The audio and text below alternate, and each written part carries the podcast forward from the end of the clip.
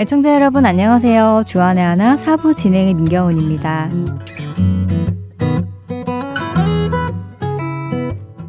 오늘은 이야기 하나를 소개하면서 시작하려고 합니다.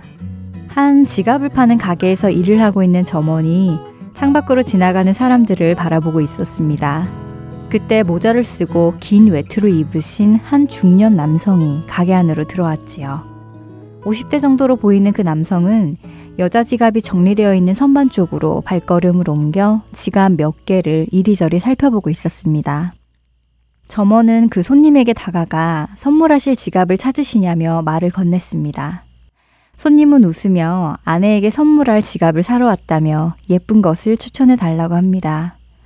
그러자 점원은 지갑 몇 가지를 추천했고 그 남성은 그 중에서도 쓰기 간편하고 색이 너무 화려하지 않은 지갑을 골랐습니다.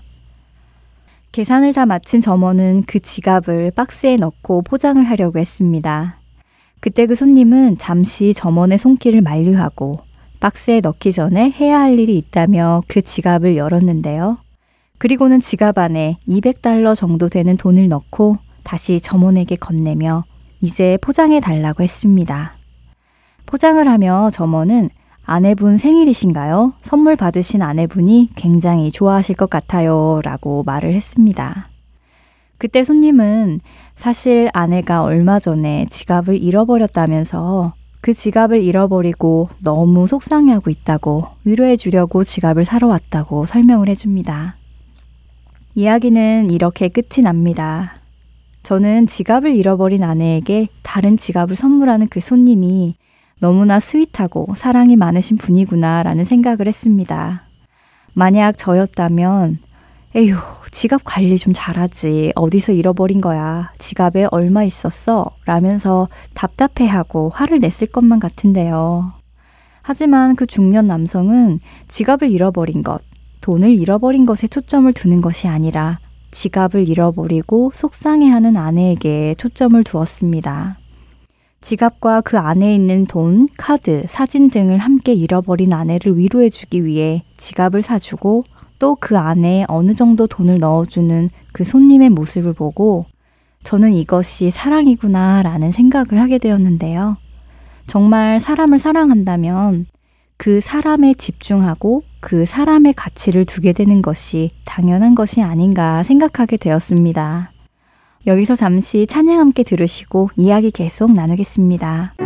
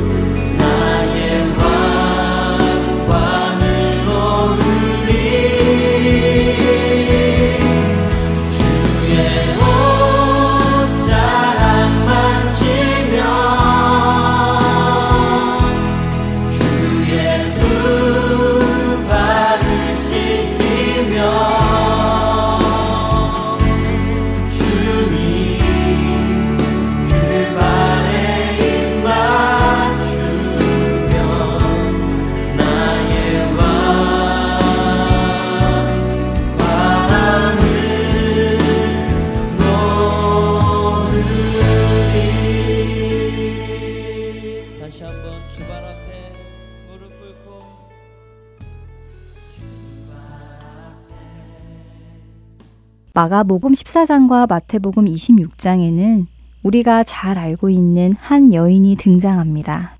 바로 옥합을 깨뜨린 여인인데요. 예수님께서 배단이 나병 환자 시몬의 집에서 식사하실 때에 한 여인이 매우 값진 향유, 곧 순전한 나드 한 옥합을 가지고 와서 그 옥합을 깨뜨려 예수님의 머리에 붓습니다.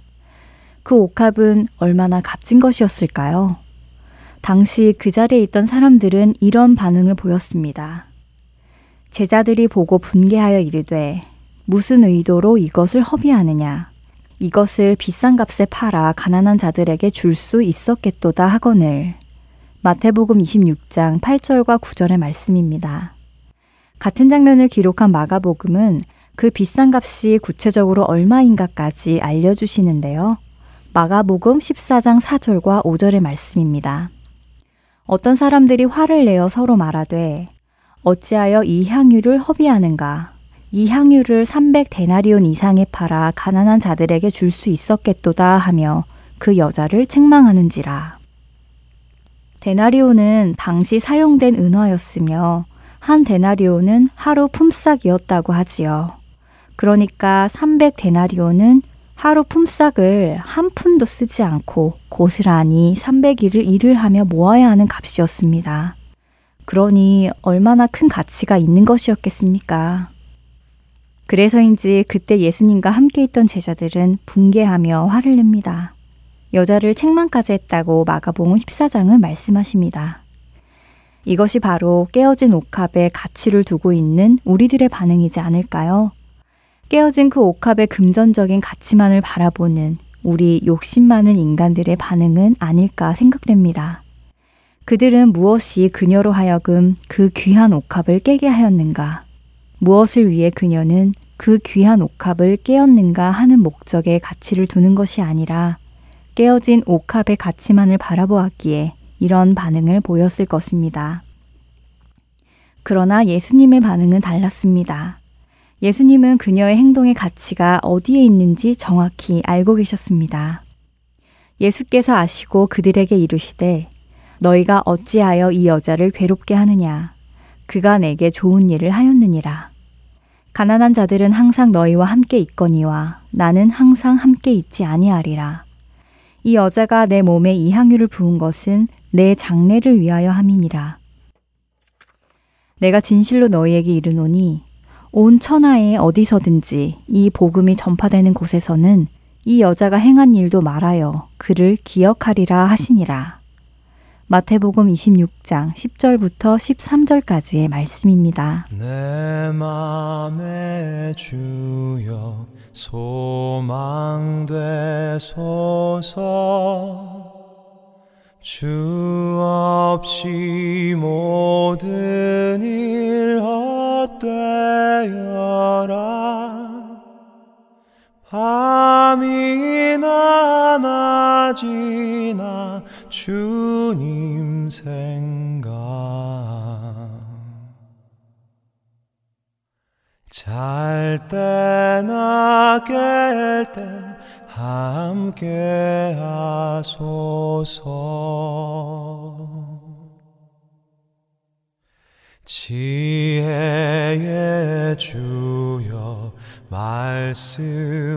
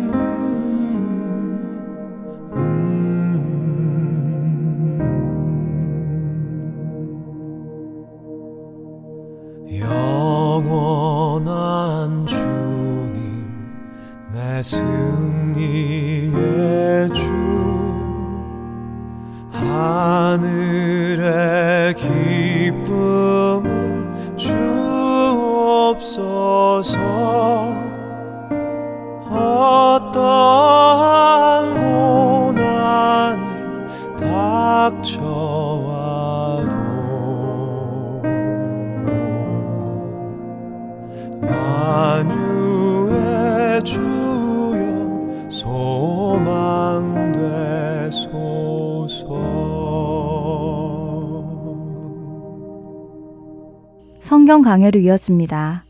캐나다 밴쿠버 그레이스 한인교회 박신일 목사께서 예수님이 입혀주신 옷이라는 제목의 말씀 전해주십니다. 은혜의 시간 되시길 바랍니다.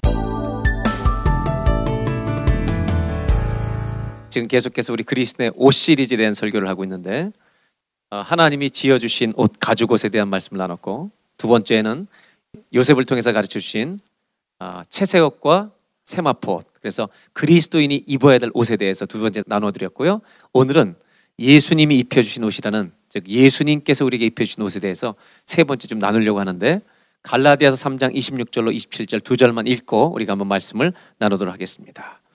두 절입니다. 다 같이 한번 읽겠습니다.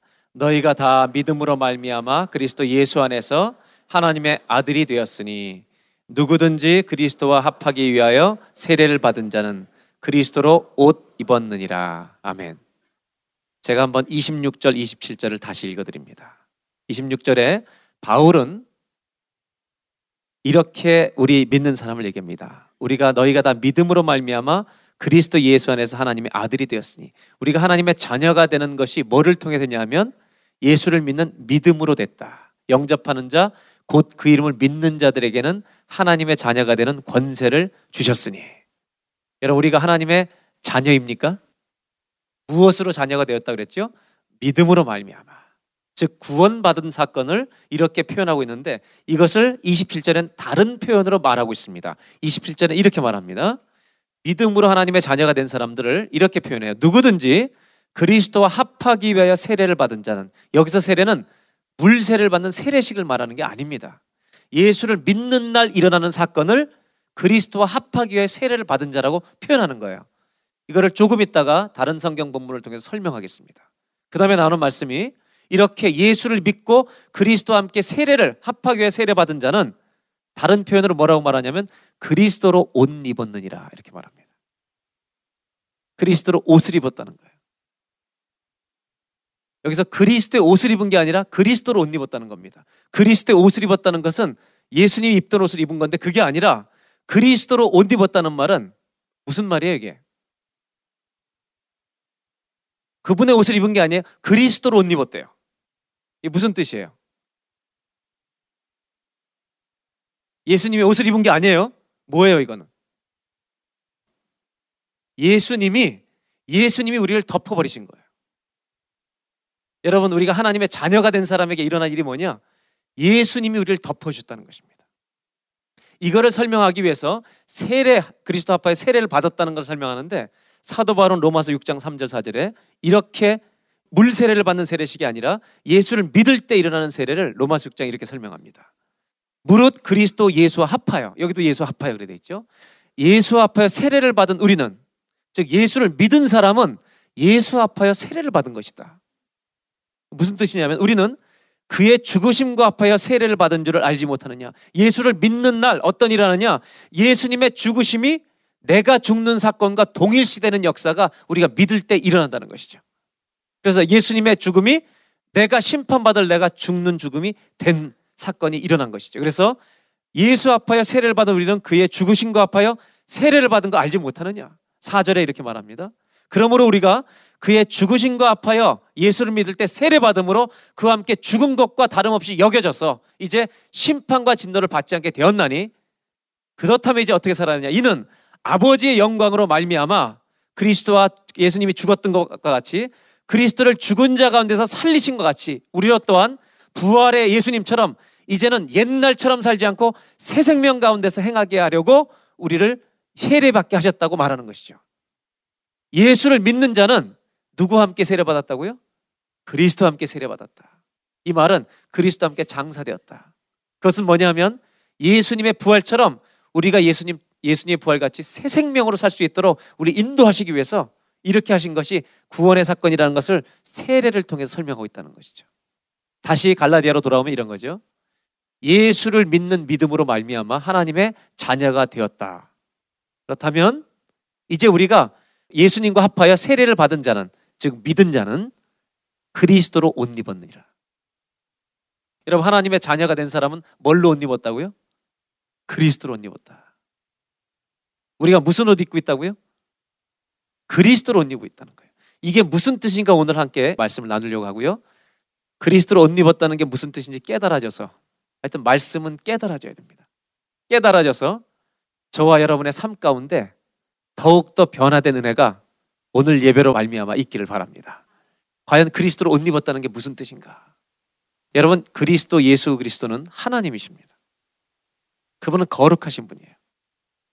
그분이 우리를 덮어주셨다 감싸주셨다는 말은 이런 뜻으로 우리가 이해할 수 있습니다. 예수님이 하신 말씀 중에 돼지에게 뭘 던지지 말라 그랬어요. 왜요? 돼지에게 진주를 주지 말래요. 왜요? 이게 뭔지를 모르는 거예요. 예수님은 하나님이세요. 그분이 보실 때 우리가 깨끗할까요? 더러울까요? 왜 갑자기 잠잠하십니까? 예수님이 보실 때 우리의 속사람이나 우리의 삶이 깨끗할까요? 더러울까요? 그럼 이렇게 얘기해 볼게요. 예수님을 진주라고 표현하면 우리는 뭐라고 표현하면 좋을까요? 돼지라고 표현해도 돼지만도 못하죠. 주님 앞에는. 그리스도를 옷 입었다는 말은 사실은 이런 말이에요. 우리한테 주님이 입혀줄 수 없는 옷을 우리에게 입혀주신다는 거예요. 아니 그리스도는 우리를 멀리 하셔야 될 뿐이에요. 왜? 그분은 온전하시고 거룩한 분이기 때문에. 그래서 그리스도로 옷 입었다는 말의 의미를 우리가 잘 이해해야 됩니다. 이거를 알고 깨달을 때 정말 저와 여러분 안에 또 다른 변화가 일어난다는 사실을 알고 이 말씀의 의미를 한번 생각해 봤으면 좋겠어요.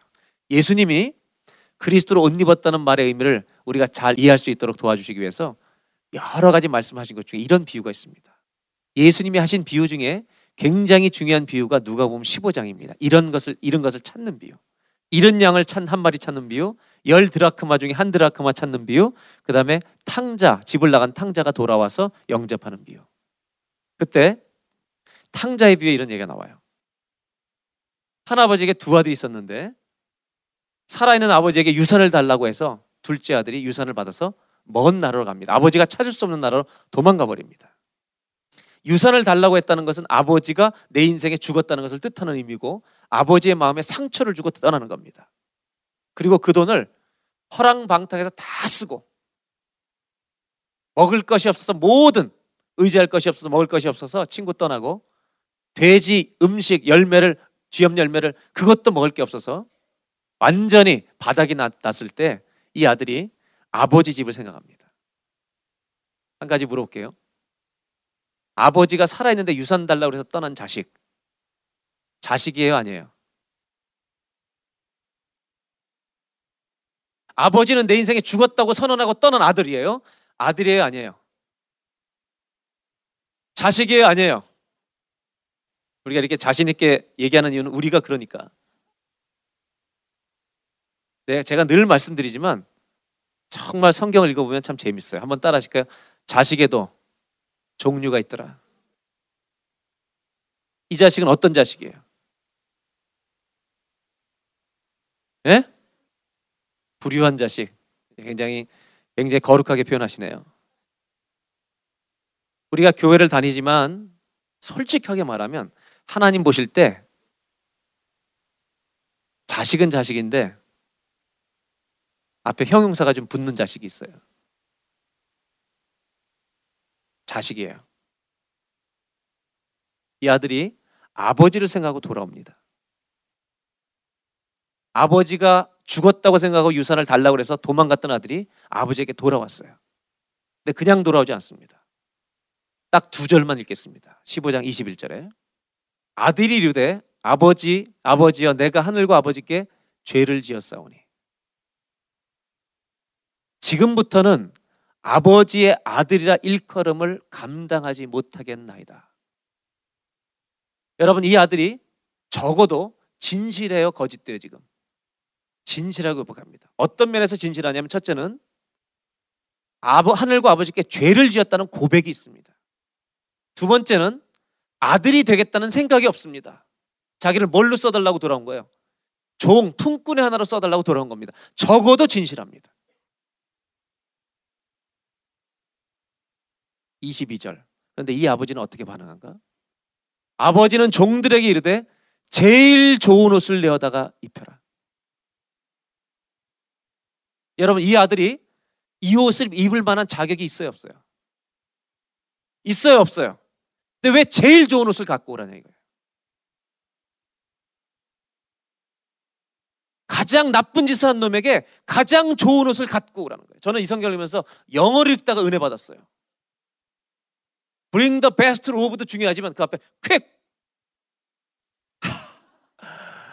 예수님이 한국 사람을 사랑하시는 것 같아요. 빨리 가져와, 빨리 빨리. 퀵. 오죽하면 대한민국에 이 말씀을 따서 퀵 서비스가 있겠어요.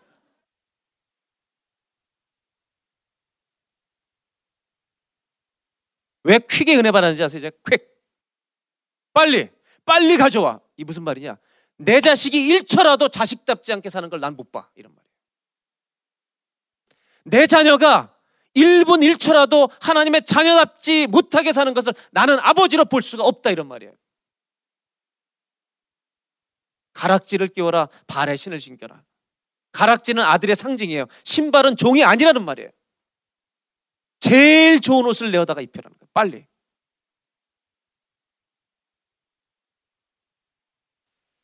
이 아들은 이 옷을 입은 만한 일을 한 적이 한 번도 없어요. 근데 입혀주시는 거예요. 그리스도로 옷 입는다는 게 뭘까요?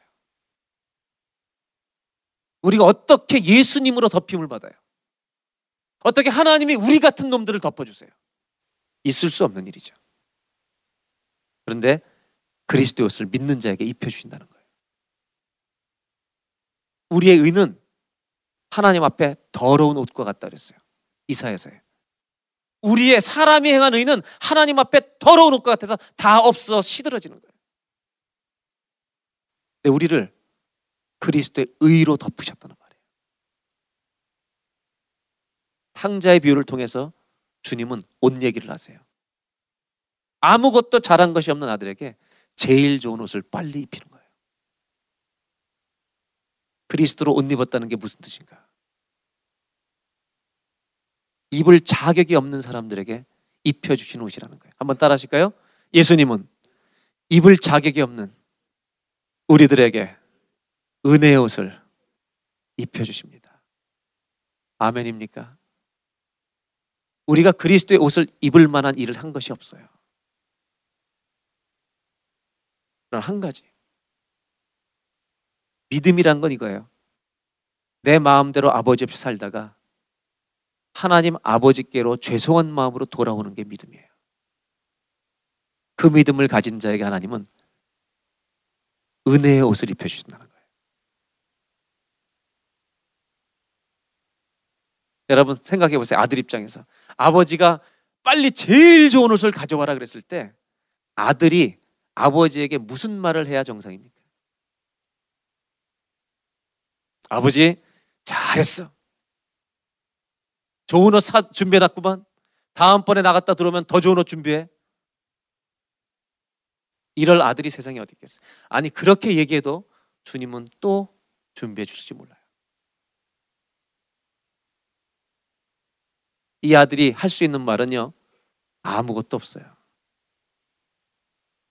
입이 있어도 할 말이 없는 거죠. 한마디 있다면 감사합니다. 여러분, 우리에게 은혜 옷을 입혀주신 주님께 감사하십니까? 네, 한 가지 제가 따질 게 있어요.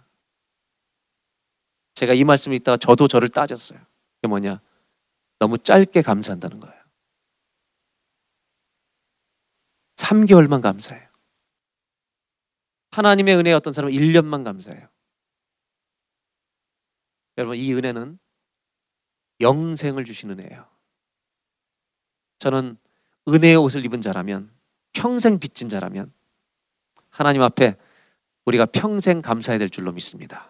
저와 여러분들이, 여러분, 이 은혜의 옷을 입었다는 걸 확신한다면, 주 앞에 평생 감사하는 저와 여러분 되시기를 축원합니다.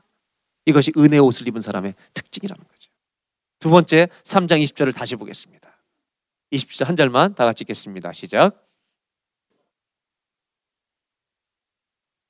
그리스도 합하교회 세례를 받은 자는 그리스도로 옷 입었느니라. 오늘 두 번째로 나누려고 하는 것은 뭐냐면 예수님이 우리에게 옷을 입혀 주셨는데 아니 예수님이 옷 입혀 주셨는데 우리를 덮어 주시기 위해서 주님은 벗김을 당하셨다는 것을 알아야 된다는 것입니다. 마태복음, 마가복음, 누가복음에 보면 예수님의 십자가 달리신 장면이 나오는데 그때 예수님이 십자가를 지시기 전에 이런 일을 당합니다. 마태복음 본문을 보겠습니다. 27장 27절에 이에 총독의 군병들이 예수를 데리고 관정 안으로 들어가서 온 군대를 그에게로 모으고 그의 옷을 벗기고 예수님의 옷을 벗겨버립니다.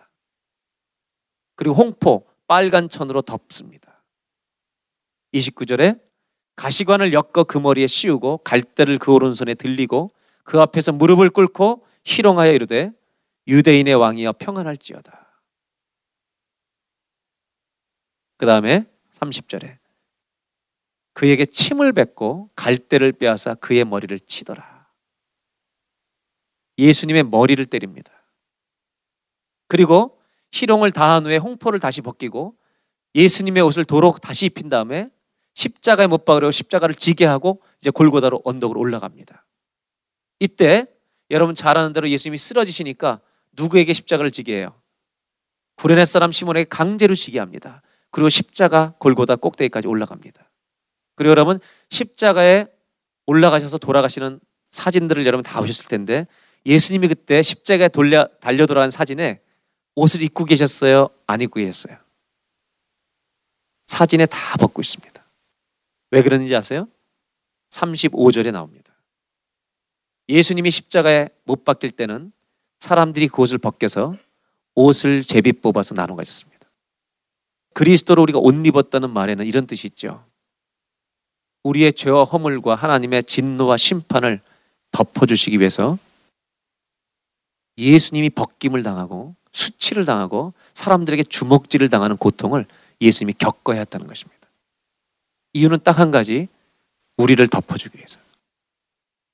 여러분 노아가 술 취해서 포도주에 취해서 누웠을 때 벌거벗고 누웠을 때 함이라는 아들은 벌거벗었다고 소리 질렀지만 샘과 야벳은 뒷걸음질해서 덮어줬습니다. 이게 대속의 뜻이라고 그랬잖아요. 68억의 인구를 무슨 담요로 덮겠어요? 우리의 죄와 수치를 무엇으로 덮을 수 있겠어요?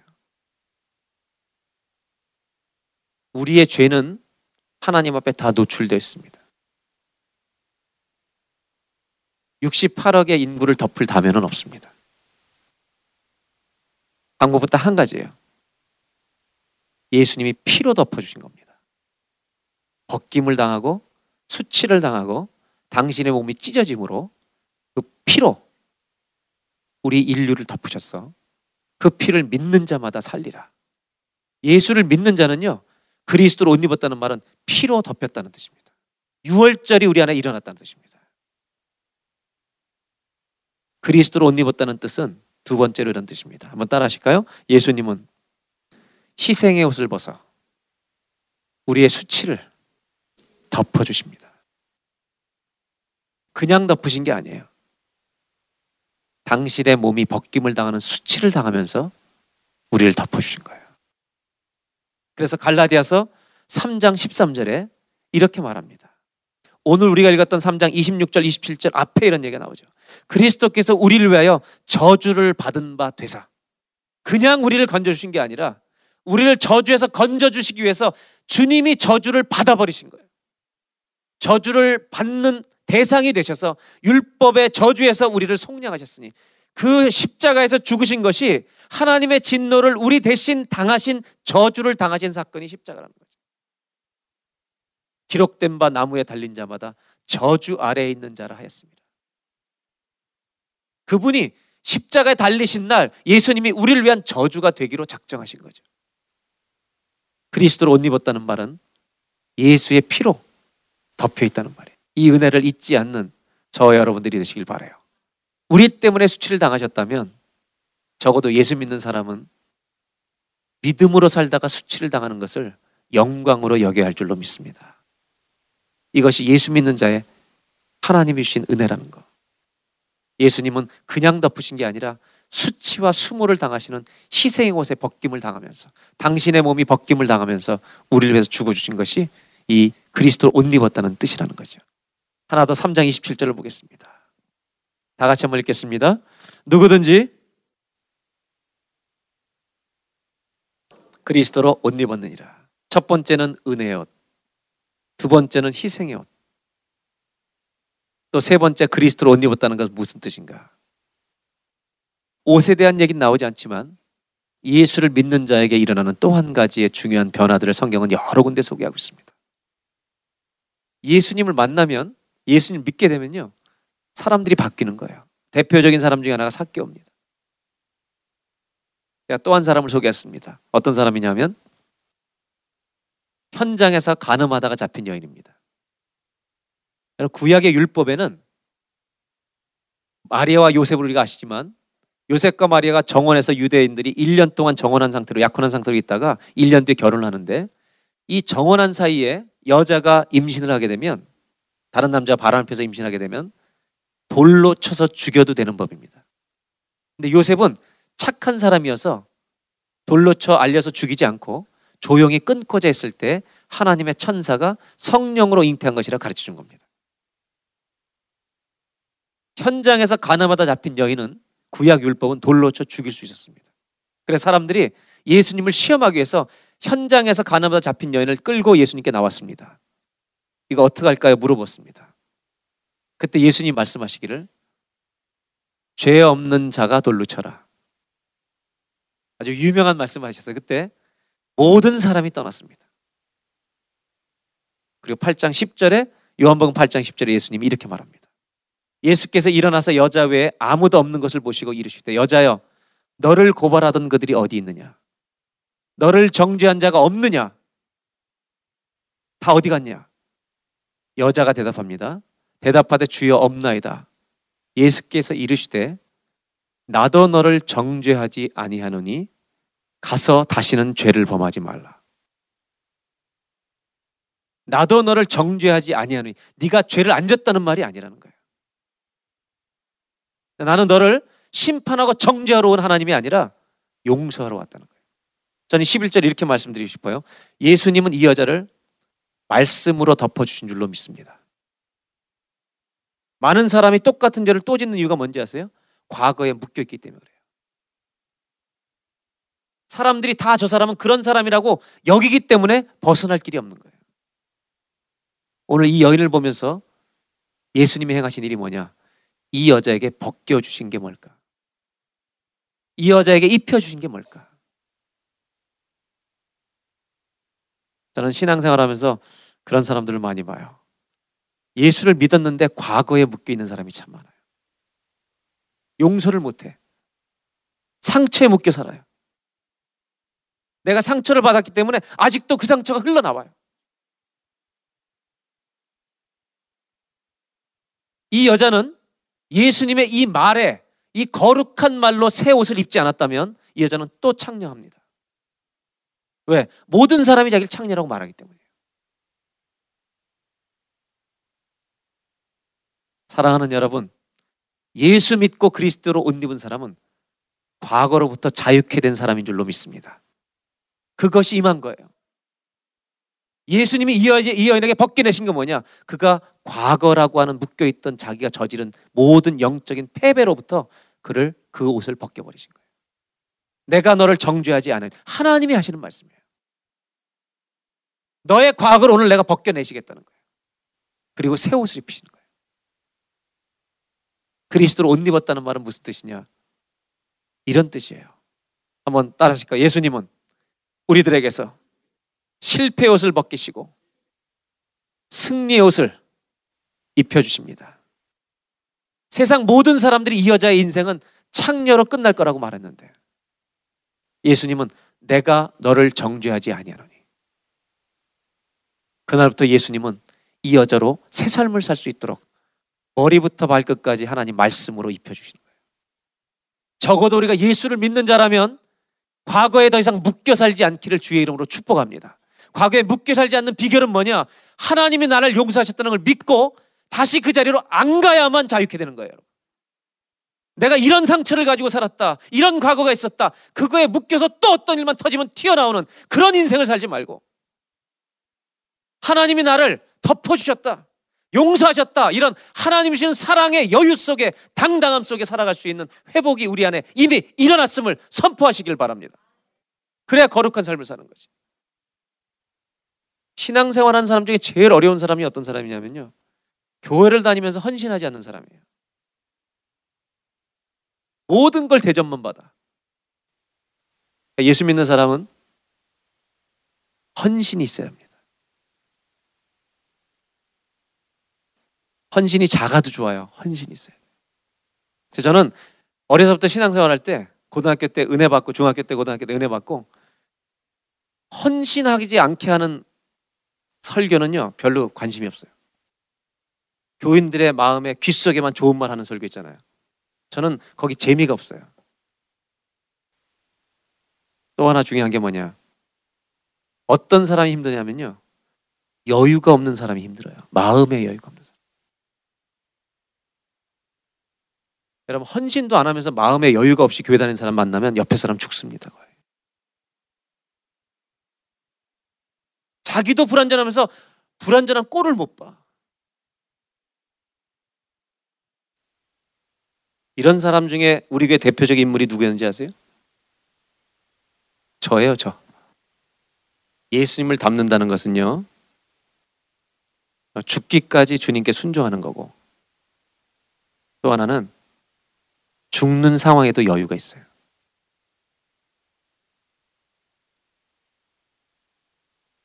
죽어가시면서 강도에게 자기 기억해달라니까 너 오늘 낙원에 이를 거야. 새롭게 된 사람의 특징이에요. 과거에 묶이지 않아요. 오늘 주님이 우리 모든 성도님들에게 여기 모인 우리 모두에게 해주고 싶은 말씀이 있습니다. 우리를 향해서 주님이 하시는 말씀이에요. 너는 더 이상 과거의 너가 아니라는 거예요. 그리스도로 옷 입은 사람이다. 내가 너를 자유케 하리라. 여러분, 내 과거의 영적인 처절한 실패 자리에서 떠나십시오. 내가 자랐던 불우했던 환경의 자리에서 떠나십시오. 왜? 하나님이 우리 아버지가 되어 주셨습니다. 그리스도로 옷 입었다는 것은 내가 실패한 자리에 그 옷을 벗겨주시고 창리 옷을 벗기시고 너는 나의 아름다운 딸이라고 하는 새 옷을 승리 옷을 입히셔서 뭐라고 말씀하시면 또 그 자리로 가지 마. 내 자녀답게 살라고. 이렇게 축복해 주시는 거죠. 오늘 우리 예배를 통해서 하나님이 우리 모든 성도님들에게 이 예배 선포하시는 말씀. 나도 너를 정죄하지 아니하노니.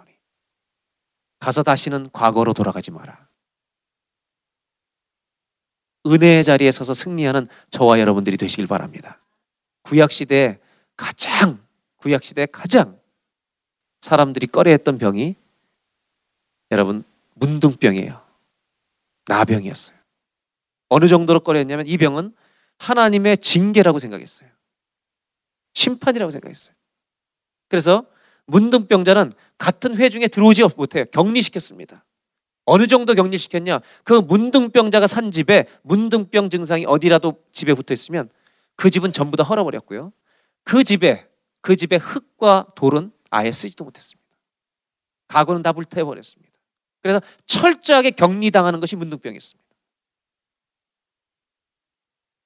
아무도 가까이 가지 않았어요. 왜? 전염될까 보다. 마가복음에 한 나병 환자가 예수님께 옵니다. 한번 마지막으로 성경을 보겠습니다. 한 나병 환자가 예수께 와서 꿇어 엎드려 간과히 이르되 원하시면 저를 깨끗하게 하실 수 있나이다. 여러분 문둥병자가 율법을 알고 있는 사람이에요. 사람에게 만, 가까이 가면 안 되는 건데 누구에게 갔냐? 예수님께는 갔다는 거예요. 이게 충격적인 사실입니다. 율법이 금하고 있는데 이 환자도 여러분 율법을 알지만 예수님이 누군지 알기 때문에 간 거예요. 41절 예수께서 불쌍히 여기사 손을 내밀어 그에게 어떻게 했어요? 대시며 만지면 안 되는 거예요.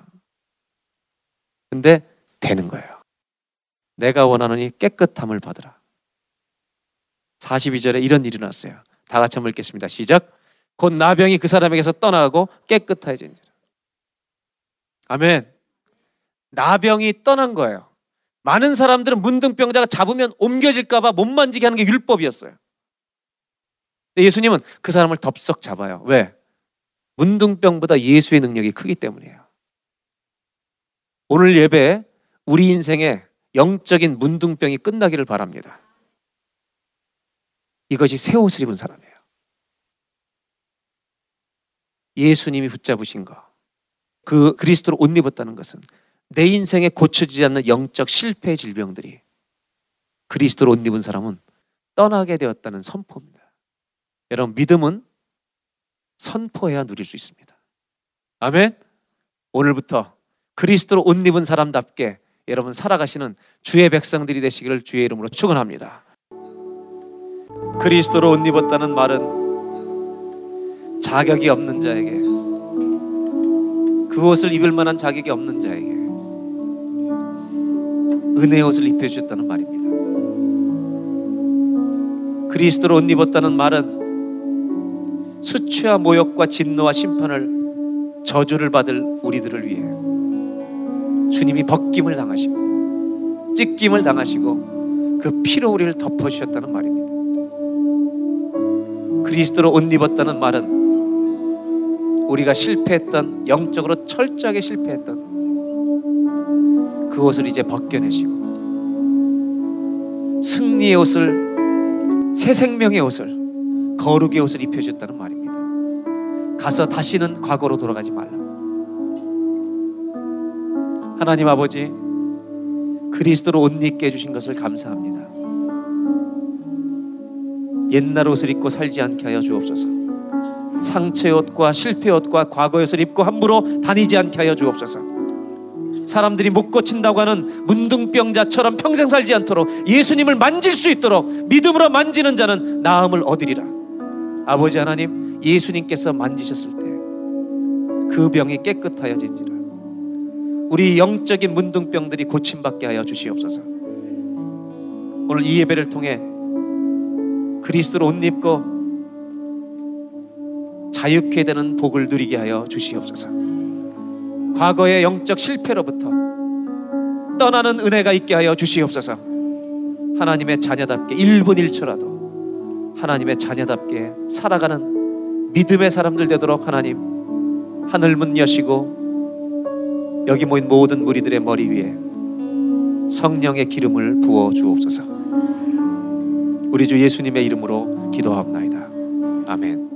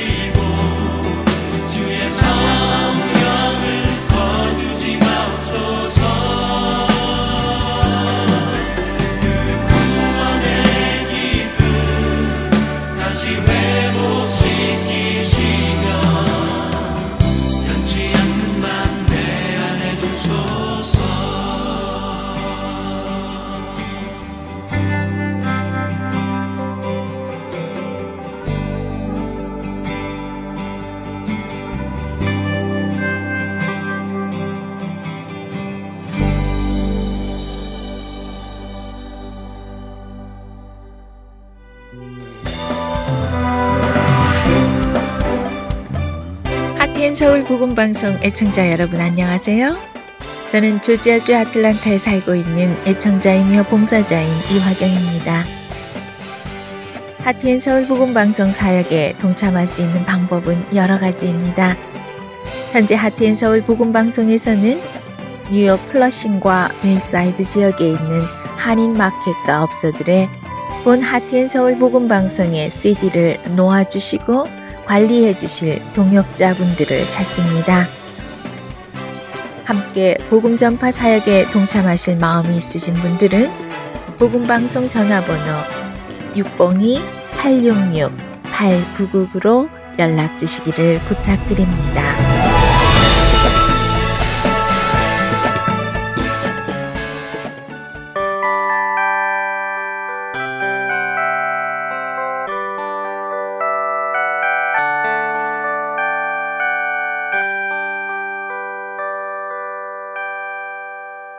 계속해서 선지자 이야기 함께 하시겠습니다.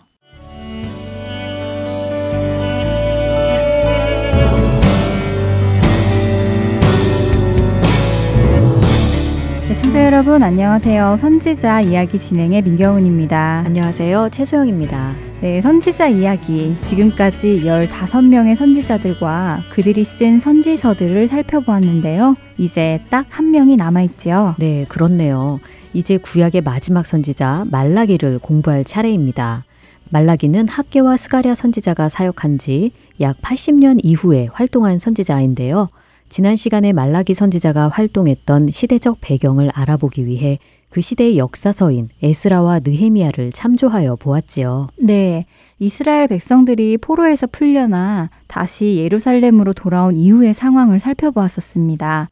사실 저는 어, 이스라엘 백성들이 하나님의 말씀대로 70년의 포로 생활을 끝내고 유다 땅으로 돌아온 후에 정신 차리고 잘 살 줄 알았는데요. 그런데 돌아온 후에 그들의 삶을 공부해 보니까요. 아쉽게도 예루살렘 멸망 이전과 별반 다르지 않았던 것 같더라고요. 네. 예를 들면 제사장이 먼저 하나님께서 금하셨던 이방 여인들과의 결혼을 했고 또 하나님의 전을 이방 사람들에게 내어주기도 하고요. 또 과중한 세금의 부담을 안고 있는 가난한 자들을 돌보지 않아서 그들이 결국 자신들의 자녀를 노예로 팔아야 하는 경우까지 생겼잖아요. 그렇죠. 포로에서 풀려나 예루살렘으로 돌아와 이제 성전을 재건하였지만 그들은 여전히 영적 타락 가운데 있었습니다. 더욱이 제사장들의 타락은 그 시대의 영적 상태를 잘 보여주고 있지요. 이러한 때에 하나님은 말라기 선지자를 세우셔서 이스라엘 백성들에게 말씀하십니다. 음, 구약의 마지막 선지자라고 하니 그가 전한 메시지는 어떤 내용이었는지 더 궁금해지는데요. 말라기서도 소선지서지요? 네, 말라기서는 총 4장으로 이루어진 소선지서인데요. 다른 선지서들과 다르게 말라기서는 하나님과 백성들이 마치 대화하는 것과 같은 형식의 말씀들이 말라기서 전체에 걸쳐 나옵니다. 어, 대화라고 하니 뭔가 독특하고 친근하다는 느낌도 드는데요. 네. 그런데 말라기서의 이 대화를 잘 살펴보면 하나님께서 이스라엘에게 어떤 것을 말씀하시고 이스라엘은 이것에 대해 부정하고 회의적으로 반응하는 형식의 대화입니다.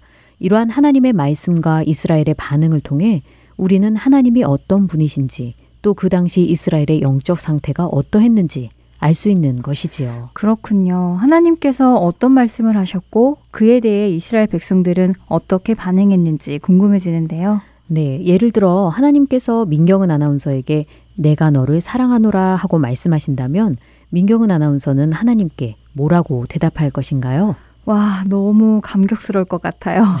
아마 하나님 자격 없는 저를 사랑해 주셔서 감사합니다. 저도 하나님을 사랑합니다. 하고 대답할 것 같은데요. 네, 그렇죠. 그런데 말라기 당시에 이스라엘 백성들은 뭐라고 대답하였는지 한번 말씀을 통해 볼까요? 1장 2절에 전반부를 읽어 주세요. 네. 여호와께서 이르시되 내가 너희를 사랑하였노라 하나 너희는 이르기를 주께서 어떻게 우리를 사랑하셨나이까 하는도다. 음, 하나님의 사랑을 의심하는 듯한 대답이네요. 마치 정말 우리를 사랑하셨습니까? 우리는 믿을 수 없습니다. 라고 말하는 것 같은데요. 네, 이에 대해 하나님은 내가 야곱은 사랑하였고 에서는 미워하였다 라고 말씀하십니다. 즉 장자였던 에서를 사랑하신 것이 아니라 야곱의 후손인 이스라엘을 택하시고 지금까지 인도하신 것은 그들이 그럴 만한 자격이 있어서가 아니라 하나님의 사랑에서 비롯된 것이라는 말씀이지요. 어쩌면 이스라엘 백성들은 오랜 포로 생활을 경험했고 또 귀한 후 경험하게 된 여러 현실적인 어려움 앞에서 하나님의 사랑이 없다고 생각했을지도 모릅니다. 그러나 하나님의 사랑은 자신들이 원하는 것을 이루며 이 땅에서 순탄하게 사는 것에 있는 것이 아니지요. 하나님은 이스라엘을 사랑하셔서 그의 백성으로 삼으시고 인도하시며 그들에게 하나님 나라의 소망을 품게 하십니다. 그리고 그들을 구원하기 위해 독생자 예수님을 내어주기까지 사랑하신 것이지요. 아, 그렇군요. 그러한 하나님의 사랑을 받으면서도 주께서 어떻게 우리를 사랑하셨나이까 하고 반문하고 있었네요. 네, 그뿐 아니라 제사장들은 하나님을 공경하지도 두려워하지도 않았다고 말씀하십니다. 1장 6절을 읽어 주시겠어요? 내 이름을 멸시하는 제사장들아, 나 망군의 여호와가 너희에게 이르기를 아들은 그 아버지를, 종은 그 주인을 공경하나니 내가 아버지일진데 나를 공경함이 어디 있느냐? 내가 주인일진데 나를 두려워함이 어디 있느냐 하나 너희는 이르기를 우리가 어떻게 주의 이름을 멸시하였나이까 하는도다. 어, 하나님은 제사장들이 하나님의 이름을 멸시하며 하나님을 공경하지도 두려워하지도 않는다고 하시는데 그들은 이번에도 이것에 대해 부정하는군요. 우리가 어떻게 주의 이름을 멸시하였나이까 하고 반문하고 있네요. 네, 그렇습니다. 이에 대해 하나님은 제사장들이 더러운 떡을 하나님의 재단에 드리고 희생제물도 눈먼 것, 저는 것, 병든 것을 드렸다고 지적하십니다. 거룩하신 하나님께 드리는 제물은 흠없는 것이어야 했지요. 제사장들은 거룩한 것과 속된 것을 구별하여야 했습니다. 그러나 그들은 좋은 것은 자신들이 취하고 가치가 없는 것들, 그러니까 죽여도 별로 아깝지 않은 것들을 하나님 앞으로 가지고 가서 드렸습니다. 어쩌면 자신들의 마음속에 그저 제사를 드리면 됐지 하고 스스로 만족하고 있었던 것은 아닐까 싶습니다. 바로 이러한 그들의 모습이 하나님을 경외함도 두려워함도 없기 때문에 나타나는 것이라고 하시는 것이지요. 하나님은 이러한 예배를 받지 않으실 것이라고 말씀하십니다. 그렇군요. 그러면서도 우리가 어떻게 주의 이름을 멸시하였나이까 하고 반박하던 그 모습이 어, 참 뻔뻔하다는 생각이 드는데요. 자신들의 행위를 돌아보지 않고 이렇게 뻔뻔하게 반응하는 모습은 2장에서도 볼 수 있는데요. 하나님께서 그들의 재물을 받지 않으시자 이스라엘은 하나님이 도대체 왜 그러시는가 하며 또다시 반문합니다. 2장 13절 후반부와 14절의 전반부를 읽어주세요. 그러므로 여호와께서 다시는 너희의 봉헌물을 돌아보지도 아니하시며 그것을 너희 손에서 기꺼이 받지도 아니하시거늘 너희는 이르기를 어찌 됨이니이까 하는도다. 아, 정말 그렇네요. 하나님께서 그들의 봉헌물을 받지 않으시는 것이 부당하다는 듯한 반응이군요. 네, 이에 대해 하나님은 백성들이 자신의 아내에게 거짓을 행한 것에 대해 지적하십니다. 그에 앞서 말라기 선지자는 이스라엘의 각 사람이 자기 형제에게 거짓을 행하고 이방신의 딸과 결혼한 것에 대해 질책하였는데요. 이스라엘은 자기 형제에게 거짓을 행함으로 그들의 아버지 되신 하나님을 욕되게 하였고 또 자기 아내에게 거짓을 행하여 그 둘 사이에 증인 되신 하나님을 무시한 것입니다. 아, 그러니까 백성들은 자기 형제에게 또 아내에게 거짓을 행하면서도 그것이 하나님 앞에 죄를 범하는 것이라고 생각하지 않았던 것이군요. 흠있고 깨끗하지 못한 재물이라도 그저 예배의 형식만 지키면 그것으로 됐다고 여겼던 것이고요. 그렇죠. 이스라엘의 아버지 되시고 주인 되신 하나님을 진심으로 섬기지 않으면서 하나님을 통해 개인적인 이득만을 바라고 있었던 것이지요.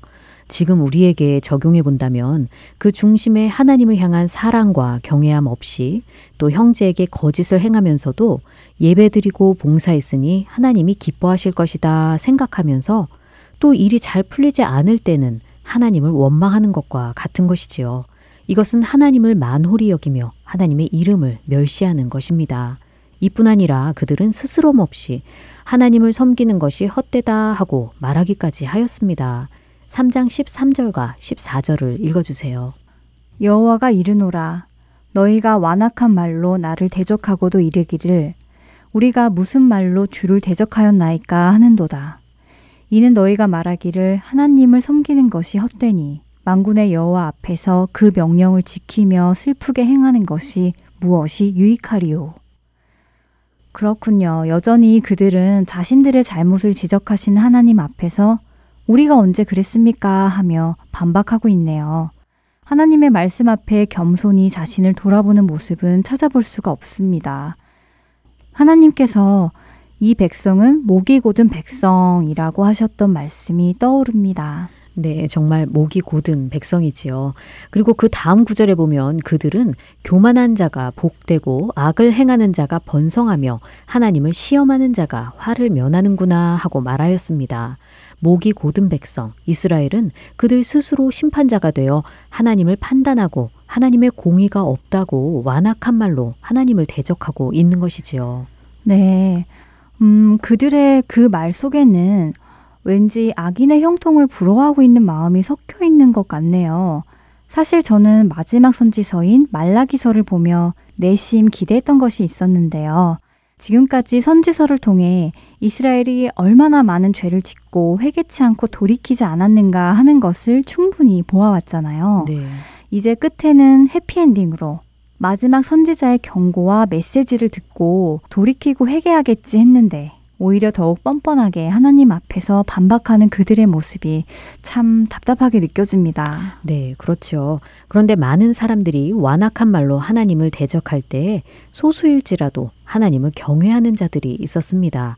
3장 16절을 읽어볼까요? 그때 여호와를 경외하는 자들이 피차에 말하매 여호와께서 그것을 분명히 들으시고 여호와를 경외하는 자와 그 이름을 존중히 여기는 자를 위하여 여호와 앞에 있는 기념책에 기록하셨느니라. 와 정말 그렇네요. 여호와를 경외하는 자, 그 이름을 존중히 여기는 자들이 있었군요. 하나님은 그들을 기념책에 기록하셨다고 말씀하시고요. 네, 하나님은 여호와를 경외하고 그 이름을 존중히 여기는 자들의 말을 분명히 들으시고 그들을 기념책에 기록하고 하나님이 정한 날에 특별한 소유로 삼을 것이라고 말씀하십니다.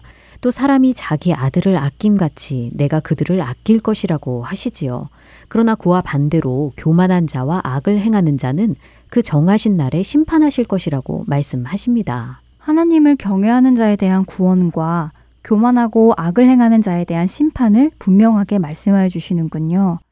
그리고 이 구원과 심판은 하나님이 정한 날, 즉 마지막 날에 이루어질 것이고요. 그렇죠. 하나님의 구원과 심판, 하나님의 나라는 누가 오심으로 시작될 것인지 이제 잘 알고 계시지요? 네, 지금까지 공부했던 모든 선지자들을 통해 끊임없이 말씀해 주셨잖아요.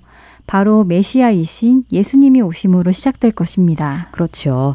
지금 우리 입장에서 보면 하나님 나라는 예수님이 오셨기에 이미 시작되었고 예수님이 다시 오실 날에 완성될 것이지요.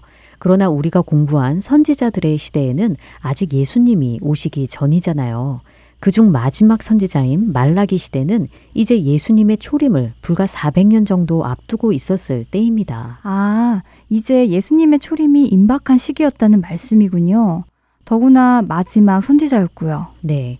하나님은 이 마지막 선지자의 입을 통해 메시아이신 예수님의 앞서 그 길을 준비할 자에 대해 예언하여 주십니다. 4장 5절을 읽어주세요. 보라, 여호와의 크고 두려운 날이 이르기 전에 내가 선지자 엘리야를 너희에게 보내리니.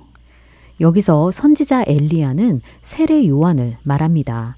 세례 요한은 예수님보다 조금 앞선 시기부터 회개하라 천국이 가까웠느니라 하며 예수님의 길을 예비한 사람입니다.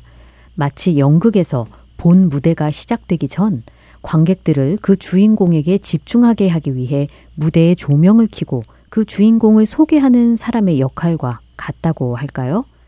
세례 요한은 주인공이신 메시아를 위해 그 길을 준비한 자이지요. 이 세례 요한이 나오면 아, 이제 예수님이 나오시는구나 하고 알 수 있는 확실한 증거가 되는 것이지요. 오, 그렇군요. 말라기 선지자는 예수님의 초림 시대를 시작하는 세례 요한을 예언하며 끝이 나는군요. 이스라엘 백성들의 뻔뻔한 모습으로 그들의 죄를 지적하시는 하나님의 말씀 앞에 반박하고 하나님을 완악한 말로 대적하였으나 하나님은 메시아를 약속하시며 구원의 길을 준비하고 계신 것이네요. 이스라엘의 죄, 우리들의 죄의 모습을 보며 그 속에는 소망이 없지만 마지막까지 변함없으신 하나님의 사랑과 구원을 이루어 가시는 신실하심을 오늘 말라기 선지자의 메시지를 통해 다시 한번 깨닫게 되었습니다. 어, 벌써 마칠 시간이 되었네요. 선지자 이야기 다음 주 1시간 남았는데요. 다음 시간에는 그동안 살펴본 선지자들을 정리해보며 이야기 나누도록 하겠습니다. 다음 시간에 뵙겠습니다. 안녕히 계세요. 안녕히 계세요.